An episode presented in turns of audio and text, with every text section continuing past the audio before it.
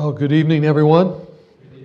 And uh, bring you greetings from Ukiah, where I was one weekend, and then Michigan last weekend. And good to be back.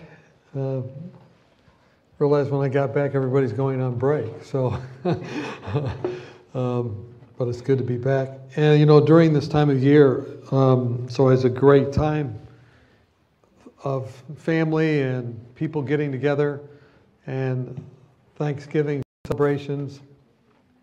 And I like to talk about religious liberty um, each Thanksgiving, and I've done that for, I don't know, 20 years, 30 years, maybe more, 35 years. And I'm always thinking about some theme related to religious freedom because, um, or we might say freedom from religion as well freedom of religion and freedom from religion. And uh, I think we should be able to fight for freedom of religion, and we should also fight for the uh, for those who do not want religion, freedom from religion. One of the things I think turns people off with religion is that people try and make other people believe what they believe and force them to do something that they don't believe. And I don't think that's Christian. Do you think that's Christian? Because if you force someone to do something they don't believe, what are you forcing them to do? Lie. So you're making them lie. So, um, and I think a lot of people get turned off from religion, especially if it is coupled with politics. Um, people get confused and they think that uh, religion is like a Republican um, platform prop or a Democratic platform prop. And this turns people off, especially young people. Um, and that's what the statistics all show. So, freedom for religion, or freedom of religion, and freedom from, from religion. Um, now, in times of crisis or perceived crisis, you know, people um, do different things. Disaster creates conditions They've studied this, particularly fitted to a rapid alteration of belief systems. Um, disaster produces questioning, anxiety, suggestibility that are required for change. Only in the wake, its wake, are people moved to abandon old values of the past. This is one of the reasons that, you know, sometimes traumatic situations, um, actually every time you go through a traumatic situation, your brain becomes plastic. You're open to new ideas and ways of doing things. And, uh, and so, although we often decry traumas and we try, decry bad things people go through, um, why is it that our teachers assign tests and examinations? They want to traumatize us so we really learn. so, uh, um, maybe that's not the reason, but these are the studies. Belief systems which under non-disaster conditions might be dismissed in a disaster we see sympathetic consideration for. Now, there are people in America, it's a very polarized nation and in the world today. How many would agree that people are somewhat polarized in America today? Hmm? What about in the world? And especially if you're watching the news and you partake of looking at all the disasters around the world or bad things. It re traumatizes you and sensitizes you. And people begin protesting about things that, that, that's happening around the world that they, they've never been there. But they just see it on the news, and you got marches all over every single city because now they're just vicariously being disastered, right? And I think that's happening in this nation and the world today. I want to show you a couple clips of different representatives. These are actually government representatives. I think this is a representative from Colorado. And uh, there's a group of people that say, hey, look, you know, things are so bad, and we think the answer is Christianity. We think the answer is, is, is Christianity, it's God. And. Uh, Well, let's just, you want to just hear some of these clips. So, what do they think should happen? Okay, here's, uh, here's clip number one. If Christian nationalism is something to be scared of, they're lying to you.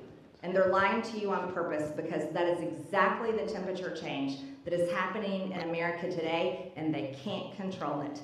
They can't control it, and that's what terrifies them the most.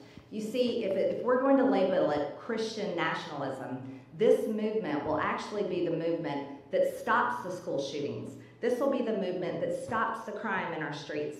This will be the movement that stops the sexual immorality and teaches children and brings them up in, in traditional families and loving homes. This will be the movement that protects kids' innocence and nurtures them into responsible adults that grow up to be successful moms and dads wanting to pursue uh, a family of their own. This will be the movement that, dis- that finally does something about our debt because it's something that all of us should be ashamed of. It should have never happened. This will be the movement that cares about broken and lost communities, communities that are always forgotten about. Christians should never forget about those people, and we don't. So while the media is going to lie about you and label Christian nationalism, and they're probably going to, going to call it domestic terrorism, I'm going to tell you right now, they're the liars. And if anybody's a domestic terrorist, it's the radical left. They are the domestic terrorist. We could even say the Democrats are the domestic terrorists because they funded them and they burned down our city streets and rioted in 2020. So if we're going to put labels on people, we should put labels where they appropriately belong, not on Christians and not on people who love their country and want to take care of it.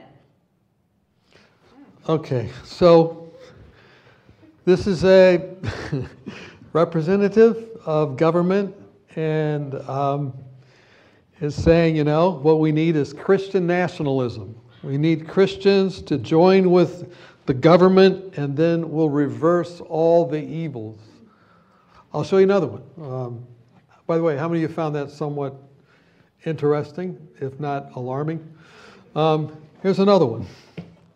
The church is supposed to direct the government. The government is not supposed to direct the church. That is not how our founding fathers intended it. And I'm tired of this separation of church and state junk. It's not in the Constitution. It was in a stinking letter, and it means nothing like what they say it does. All right. okay, you came to Vespers thinking it was a peaceful, quiet time. Sorry, but. so this is another representative. I can't remember what state she's from. Okay, some of you know where she's from. And the idea there is again, uh, there needs to be church and state together. The idea of church and state separation, she says, is junk, um, is faulty reasoning, faulty history based on a stinking letter. We're going to come back to that stinking letter and smell it a little bit later and see if it really stinks. Um, and this is kind of a narrative that I'm hearing again and again uh, an attack on on separation of church and state. Um, and the idea of, that church and state need to come together to solve our problems. This is the most recently minted uh, second to the second in line to the president after the vice president. This is Mike Johnson, the new representative or the new uh, Speaker of the House. And here's what he's saying.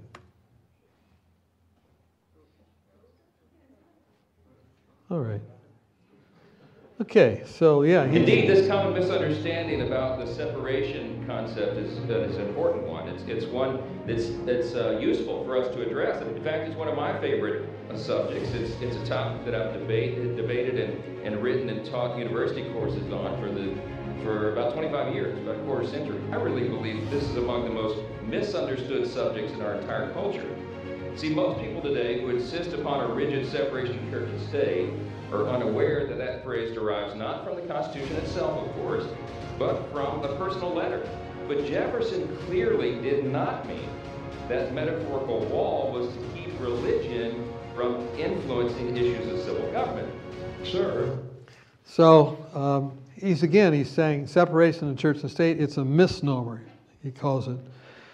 And uh, this is not new. It started a few years ago with a drum beat that's crescendoing now within a certain strident segment of, uh, of, of politicians. There's no such thing as a as separation of church and state. It's merely a figment of the inf- imagination of infidels. And then James Dobson talked about this as well. Um, the Constitution was designed to perpetuate a Christian order. So the idea of these folks is that America is a Christian nation. It was founded um, as a Christian nation and it needs to function that way. And this is their reading of history. We're going to we're going to address that idea uh, tonight a little bit. Um, maybe one more clip. Are you ready just for one more clip? Uh, because I, I want to kind of give you the flavor of what people are saying, and then we'll talk about it. The America's Constitution resides here in the National Archives. Its Bill of Rights protects freedoms such as speech, the press, and religion.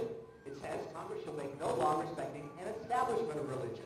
Today's prevailing opinion believes that means government and God can have nothing to do with each other, thus creating a high wall separating church and state. But what the founding fathers who wrote it actually mean? When the founders talked about separation of church and state, they had a historical context that we really lack. Reverend Eddie Hyatt, author of Pilgrims and Patriots. Church and state was merged together, and the church used the power of the state to enforce its doctrines and practices. He says certain governments used deadly force against dissenters who wanted to worship in their own way. Those people were persecuted, uh, burned at the stake. Some had their tongues cut out. The founders did not want that kind of Christianity. And so that's the context they have of separation of church and state. Okay, so what he's not saying is that actually those states that were doing that were being directed by religions. And he's, uh, he's not giving the whole picture there, but um, this is uh, within uh, certain Protestant denominations are saying this, but also um, the papacy has held this for a while. Back in 1991, John Paul II said that the Ten Commandments denounce, among other things, separation of church and state as being contradictory to the Ten Commandments. And uh, this is a teaching that in the syllabus of errors by another uh, leader of the papacy in 1864 said, Anathematized or damned are those that claim that every man is free to embrace and profess the religion he shall believe to be true, guided by the light of reason. And the church ought to be separated from the state and the state from the church. So, Catholic teaching is that it's against um, uh, the idea of separation of church and state. The church has not the power of availing herself of forces or any direct or in, indirect temporal power. They didn't like that. We like a church that can have power, maybe be in control of military, maybe be in control of coercive means to make people do what's right. Um, so, this is just a little bit of the milieu that we live in today. And not only that, the Supreme Court justices now largely are singing that song, same song. The Supreme Court Justice or the head of the Supreme Court, John Roberts, um, leading the charge in cases that speak of separating church and state. A Supreme Court giving religious schools access to state aid. That means government support to schools. By the way, this school here accepts no government support. Um, it believes in separation of church and state and does not believe that having state funds um, is going to be helpful in the long run because that means that they can also influence what's done. Um, and so there was this idea of giving funding to a Lutheran school and then other schools. And I want to bring out a little nuance here, and then, uh, and then I'm going to look at a couple texts with you in, in closing tonight. American Catholic theologians look, took for granted that the American situation, which, like they're all saying, was against the union of church and state, was at best an accommodation, an hypothesis to be tolerated because Catholics would never be numerous enough to have their church officially united to the state. So the reason um, they liked separation of church and state originally, in some nuanced sense, was because they didn't have enough power to take over the state. But where Catholics were in the majority, the church should be united to the state. Where Catholics were in the minority, the church should be guaranteed freedom. And uh, this is uh, something interesting. So let me ask you a question Are Catholics in a minority or a majority now in government in America? Well, I looked it up in Congress. You have 55% are Protestant of different denominations Baptist, Methodist, Anglican, Presbyterian, etc. Catholics, 29% of Congress. Um, and then, of course, uh, Mormons, Orthodox Christians, that'd be Eastern Orthodox, uh, much less percentage. What about the Senate? Catholics, 27%. Next largest would be would be uh, Protestants in the Senate. And then what about the Supreme Court? The Supreme Court is largely Catholic, one Jew, and one Protestant. And so, uh, because they're in the ascendancy, what are they doing? They're saying church and state should be together now because they're in charge or they're able to maybe influence the government to actually do things that they want them to do. Okay, so that's the culture we live in, and it's stating many people are strident voices are saying separation of church and state is to be done away with. Now, most Americans don't believe that. More support than oppose separation of church and state, but it's shifting because of these, these influences that you see.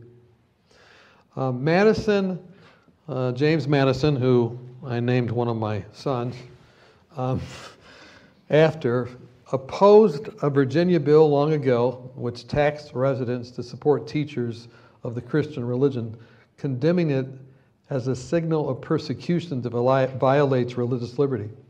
So remember, the High Court has now passed laws that say that funding can be given to schools or should be given to uh, parochial schools.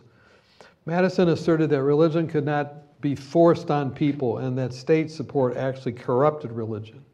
Government properly limited rather uh, would promote a civil society in which people of different faiths could maintain their beliefs according to their own um, consciences. So he says, look, don't give money to churches. If they're successful enough in persuading people of what they believe, those people will support them. And so the idea was that the way that Christianity was to work was not through coercion and not through force, but through persuasion. Does that make sense? That's the whole idea. Um, and he studied it out, of course, in the papal system of government and religion. Government and religion are, in a manner, consolidated, and that is found to be the worst of government. In most of the governments of the old world, the legal establishment of a particular religion, and without or with very little toleration of others, makes it part of the political and civil organization. And there are few of the most enlightened judges who will maintain that the system has been favorable either to religion or to government. So you have this idea that Madison, he says, look, this is not good for the state and it's not good for the church. and so there needs to be a separation between church and state. The only thing the state is supposed to do is to just guarantee that religions are not at each other or taking over the state. And that's why America has more churches and more faiths, and people come from all over the world to America because of that religious freedom. Does that make sense? And it's because of that separation that you have that robust faith. Now, some of us who travel quite a bit, um, in places where you have church state union, you essentially don't have any vibrant Christianity uh, in those, those areas. Or places that have church and state union uh, maybe persecute others. For instance, in most Muslim countries, there are people. If, if I was in Saudi Arabia giving a talk like this, I, would, I wouldn't have gotten through the first several sentences. I would have been taken away. If I was to open my Bible in North Korea, I could probably be killed. If I was to, to study with someone else in Indonesia, I would be instantly persecuted, right? But in America, we have a system where, where persecution like that doesn't happen because freedom of conscience in terms of religion is allowed. Now, one of the things that you hear a lot from these folks, and you heard from these representatives, was the notion that a Christian, you know, America is a Christian nation, and was founded as a Christian nation. And, uh, you know, the United States uh, was founded that way. Now, let's just think about that phrase, United States. That means there were states that originally were not united, okay? And then they became united, right? So there was a time when they were not united, and then they became united. What were the names of those states before they became united? Colonies, okay. Like, give me some of the names. One of them was uh, Massachusetts, and that was Congregational Church, and they supported the congregational ministers. The state supported the ministers. Um, they didn't have all their finances together. It wasn't a federal government, there was just state governments. Virginia, named after the Virgin Queen, was um, the Anglicans, and they supported all of their minister from the ministers from the state government. Maryland, what do you suppose religion was there? Maryland, Catholics. And they would persecute other people that were not of their faith. So they would have to go somewhere else. And they were not united. Okay? What's that? Well, yeah. And Rhode Island uh, was different in that it said, look, we will not follow that same idea of making you believe something you don't believe. And that was where actually this phrase, separation of church and state, was something that was said uh, by the founder of Rhode Island, and we'll come back to that later. And that's where Jefferson actually got his phrase, separation of church and state. And actually, uh, the founder of Rhode Island got his phrase from actually uh, something in English law that predated even that.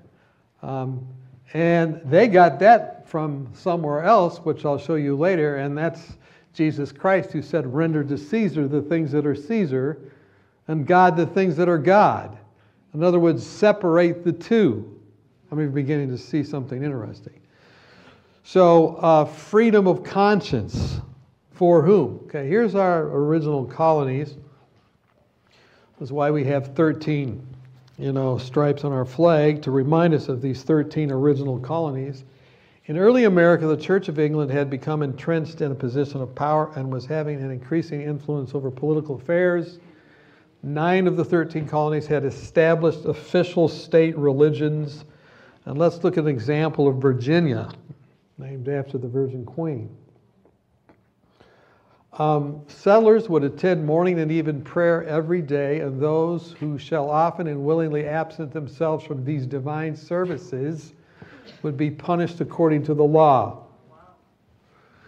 For the first offense, settlers already living on the edge of starvation would lose a day's provision of rations.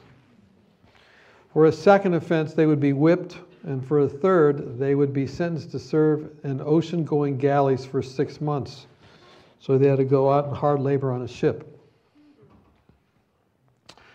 Fines, jails, floggings, sentences, or exile or death were commonplace before federal guarantees of religious liberty began to take effect.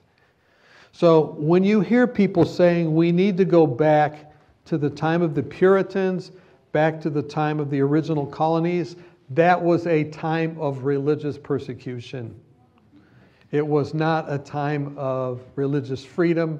It was not a time of separation of church and state. It, it, does not represent the United States of America. It represents America before there was a United States. How many understand what I'm saying? So, um, Thomas Jefferson, writing to the Baptist in Danbury, Danbury Baptist Association. Now, here comes this letter that the one representative called a stinking letter, and the other said, it's not part of the Constitution. Okay? Um, believing with you that religion is a matter which lies between man and his God, I contemplate with sovereign reverence that of the whole American people which declare that their legislature should make no law respecting an establishment of religion or prohibiting the free exercise thereof, thus building a wall of separation between church and state. So there's that phrase they don't like, but he's actually doing what with that phrase? He's actually summarizing that First Amendment, right? Make no law respecting an establishment of a religion. If you give money from the government to one religious school system, predominantly and not the others, what is that doing? It's establishing that religion. So, um, uh, this is why it's problematic for the government to giving money. And of course, the Christian nationalists want the government to only give money to Christians. Okay? Don't like the Muslims, don't like the Buddhists, don't like the atheists. No, there's no place for them. And so that's what Christian nationalism is. But Jefferson and the, uh, those who were writing the Constitution and the Bill of Rights eventually, they said there needs to be a wall of separation between the church and the state.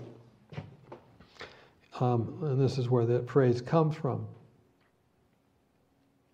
So, uh, Madison, um, strongly guarded as is the separation between religion and government in the Constitution of the United States, the danger of encroachment by ecclesiastical bodies may be illustrated by precedents already furnished in their short history. So, in other words, he's looking even at the states and he says, look, this danger of religion coming into government is bad, and also government coming into religion, but that's why there had to be a separation. It doesn't mean that you can't serve in government, doesn't mean that you can't use principles that you believe in, but you have to ground them on something other than saying the Bible says so.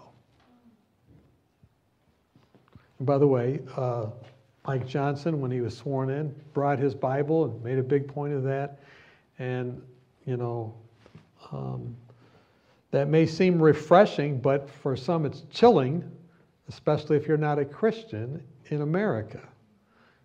Um, every man conducting himself as a good citizen and being accountable to God alone for his religious opinions uh, to be protected and worshiping the deity according to the dictates of his own conscience, said George Washington, or not worshiping anybody, if that's what his conscience says.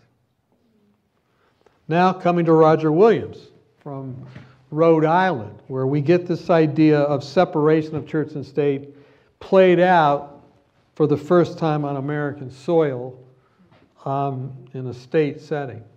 Roger Williams spoke of the desirability of a hedge of separation between the garden of the church and the wilderness of the world. See, separation. It's the same kind of thing that Jefferson would later say. A decent distance between the church and the state, he maintained, would keep the purity of the church intact and safe from the corrupting influence of government. Williams reached his conclusions about the urgent need to separate church and state not because he did not care about the future of Christianity, but because he sometimes appeared to care about nothing else. Williams' main concern was always the purity of the church. If someone's giving you money, can that be uh, something that influences you unduly? Could it be that you're doing the right thing because you want the money and not because you really believe that? So that, that's why there had to be, in his mind, a separation. Leave the matter of religious teaching to the family altar, the church, and private schools, supported entirely by private con- contributions. Keep the church and state forever separate. This was Ulysses Grant, and he understood this. Um, I've got a whole list of these statements of early uh, presidents that understood this concept and, and talked about it. You know, now there is what's called a 501c3 status, but you only can maintain that if in your pulpit you're not promoting a particular party or another party. And you're not politicizing your pulpit, which is happening in all kinds of churches which are just shills for either the Democratic or Republican Party. And uh, the Adventist Church is not like that. You can be any uh, political stripe you want to be, but we're not going to bring it into the pulpit here and say one party is to be preferred over another or this or that. That's not the place of the pulpit. Does that make sense? So, um, and by the way, that's what I'm thankful for at Thanksgiving. I'm actually thankful for religious freedom for everybody, not just for me, but for everybody. That's what I'm thankful for. Um, I, I, I don't like persecution of even people I don't agree with. I don't like that. I don't like people to be bullied, beat up, and different things because of their beliefs, even if I don't agree with them. Right? Now, if their beliefs and their different things begin to infringe on mine and they come across mine, I, I don't like that, right? But that's what the state is supposed to do. Say, no, don't, you can't do that to each other. That's what the state's supposed to do. And that's what makes America great. Um, in 1776, the Virginia adopted a Declaration of Rights that proclaimed in no certain terms all men are equally entitled to uh, free exercise of religion according to the dictates of conscience. That was 1776 in Virginia. It wasn't until 1798 that all the other states came along. So you really don't have a United States of America until the Bill of Rights is all passed and ratified. And that's like 1798. And that's when France sent that big statue of what? liberty. So when people talk about wanting to go back to the founding of America, listen very closely. Because if they're talking about any time before all of the states united around that Bill of Rights, that was a time of tyranny and religious persecution in America. And what they're asking you to do is to go back to that time period. I'm not interested in it. Are you interested in it? I'm not interested in that. And the Seventh day Adventist Church has always stood for that. And that's one of the reasons I like being a Seventh day Adventist, actually. Congress shall make no law establishing religion or prohibiting the free exercise thereof, nor shall the rights of conscience be infringed. Now, let me just uh, read a couple things and give you a couple texts, and I will close up tonight. Um, the people of the United States have been a favored people. Now let's stop there for a minute. Why would you say they've been a favored people? Because of liberty of conscience.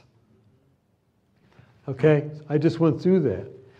Because of the way things are set up, they've been favored with immigrants from around the world that come to escape religious persecution.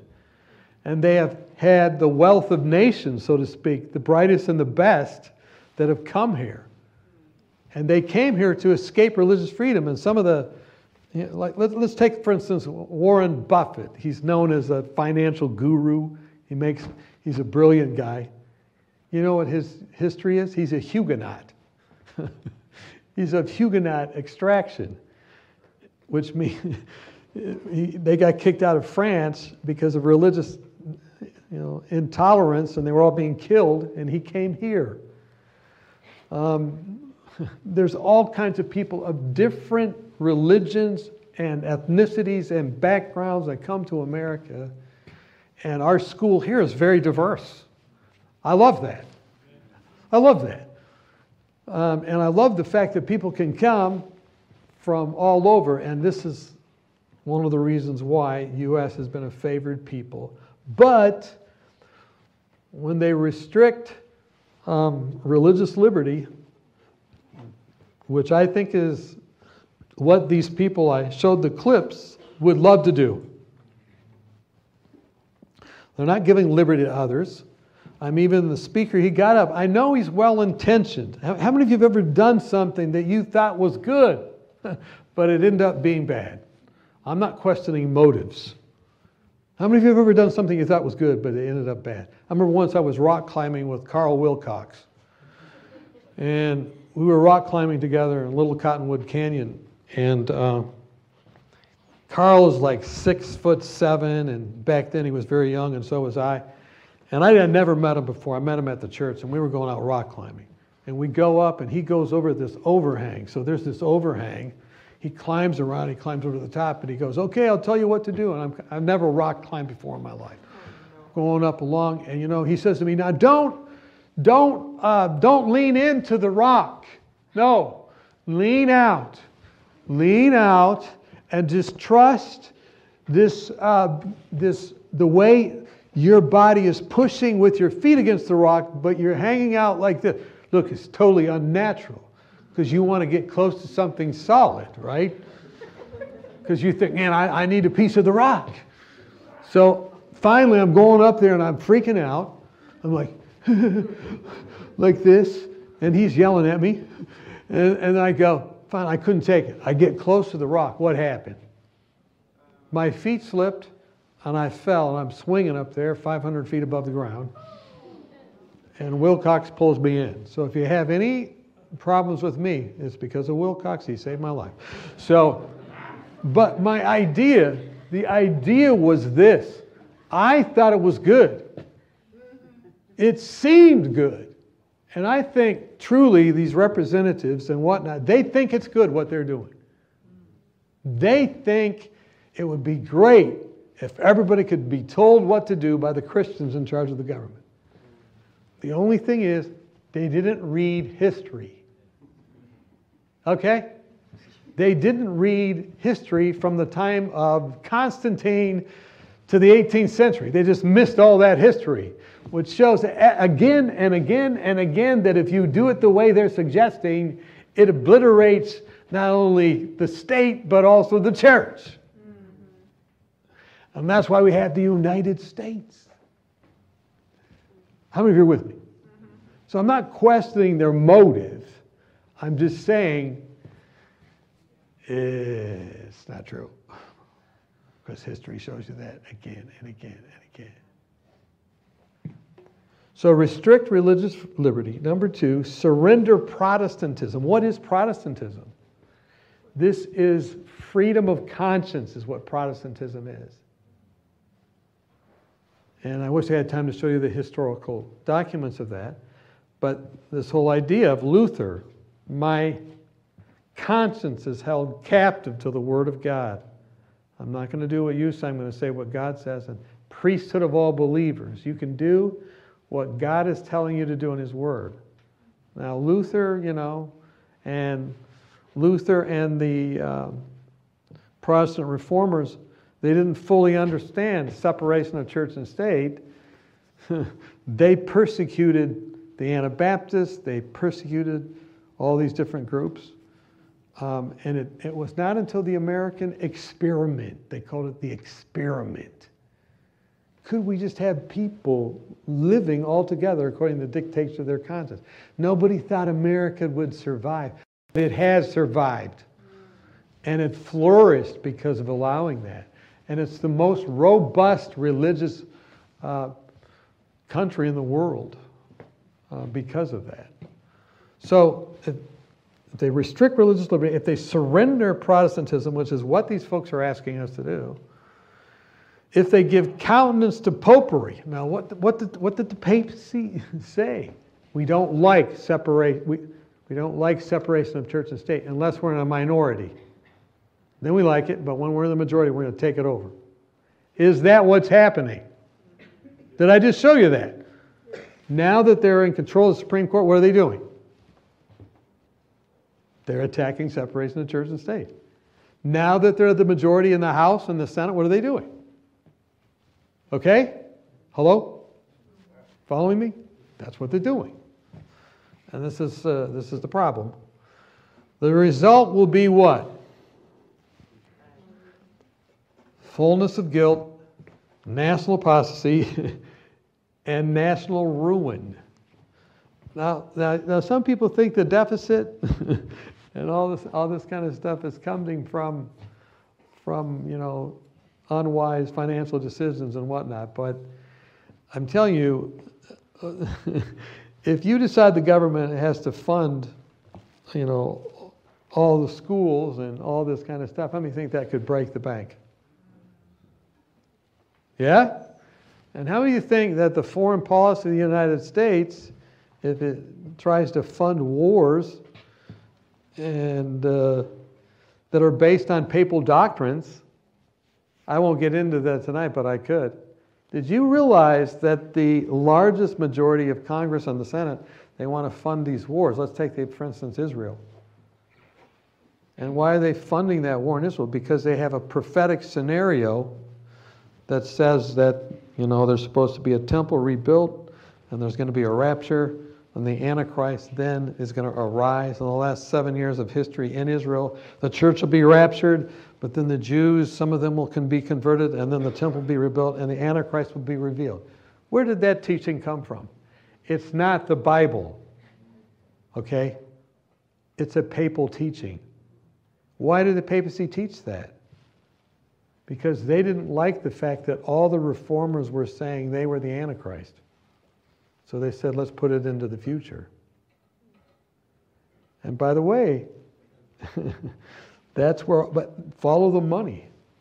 The money for foreign policy decisions and allocation of arms and all that kind of stuff is based on theological principles. And I'm not just saying that, I've read that in at least five or six news articles this last week where people who actually think about that kind of stuff see that happening. But I just want to point out this is an amazing statement. when these things start to happen, what will happen? National ruin. National ruin. Okay, so let me end with some Bible text. Adventists have historically supported separation of church and state. And why? Number one, because God allows freedom of choice in matters of faith, and so should we. Choose you this day who you will serve. If it be God, if it be the Amorites' God, if it be this, the gods on the other side of the river, follow them. But if it be the Lord, follow him. But as for me and my house, we will serve the Lord. In other words, it's freedom of choice. How many of you are glad for freedom of choice? If God gives freedom of choice, how many think we should give freedom of choice? Number two, Christ separated the two when he said, this is church and state. Render to Caesar the things that are Caesar, and to God the things that are God. This is the text that Thomas Jefferson and James Madison pointed to when they talked about a wall of separation. Actually, um, the Jews didn't like Christ, and his disciples didn't even like him because they wanted to have a nationalistic takeover of Rome. And when he wouldn't do that, Judas turned against him, tried to get all the disciples against him. But Jesus, he said, My kingdom is not of this world. He said, My kingdom is not of this world, else I would fight. And if it were, his servants would be fighting, John 18 36. So um, Christ was not into uh, trying to make a, a Christian nationalism in ancient Israel. Um, he just didn't do that. Number four, when some of his disciples attempted to use coercive force, what did Jesus do? he reminded them that his mission was not to destroy men's lives, but to save them. How many remember when Peter cut off the ear of the servant of the high priest, Malchus? What did Jesus say? Great, cut off his other ear too. Let's jab him in. The... What did, Je- what did Jesus say? He says, You know what? You don't know what spirit you are. He reached out and healed. This is medical missionary work. He healed the guy's ear. this was the servant of his arch enemy. So he, at the end of his life, just before he's dying, what's he do? He fights for the freedom of someone who's his enemy and he actually heals him. By the way, how many think that the guy whose ear was healed used it to maybe listen to Jesus after that? He that has an ear, let him hear. Right? So, this is a very powerful concept. And then finally, the religion of Christ is not to be tied to any one nation, but to be preached to every nation, tribe, language, and people. And that's what the Adventist church has been called to do. We're not Americans. We're not Mexicans. We're not Brazilians. We're not Italians. We're Adventists. And we have a global mission. The kingdom of the world, you know, the meek shall inherit Palestine. Is that what the Bible says? Meek shall inherit the earth. We have a broad scope. We have a everlasting gospel. We have a global message. And uh, it's not to be sidetracked by Christian nationalism, is the point.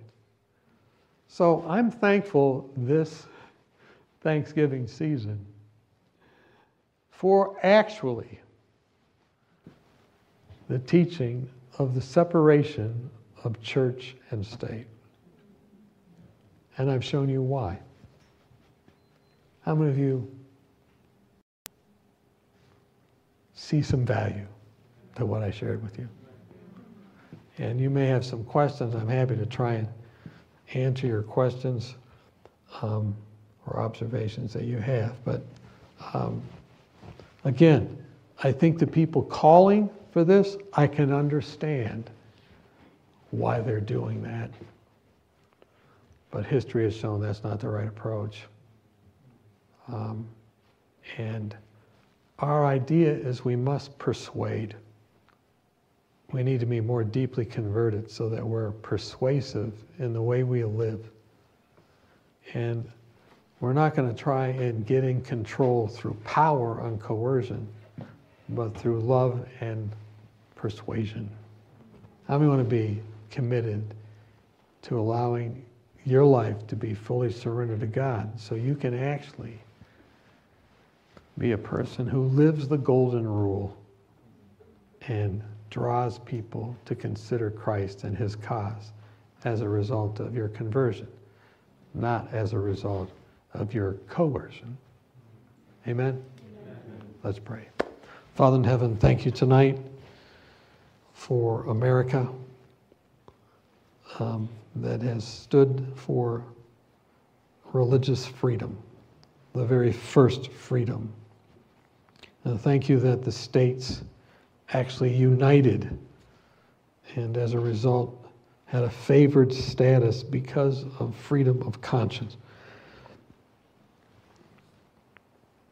As we see problems in lives around us and even our own lives, we may have the conviction that um, others need to believe like we do, but may they believe like we do, not because of coercion or manipulation, because they actually see the fruits of the Spirit and they're drawn by your mercy as revealed in our lives and through our lives. and your grace. In Christ's name we pray. Amen. This media was brought to you by Audioverse, a website dedicated to spreading God's Word through free sermon audio and much more. If you would like to know more about Audioverse, or if you would like to listen to more sermons, please visit www.audioverse.org.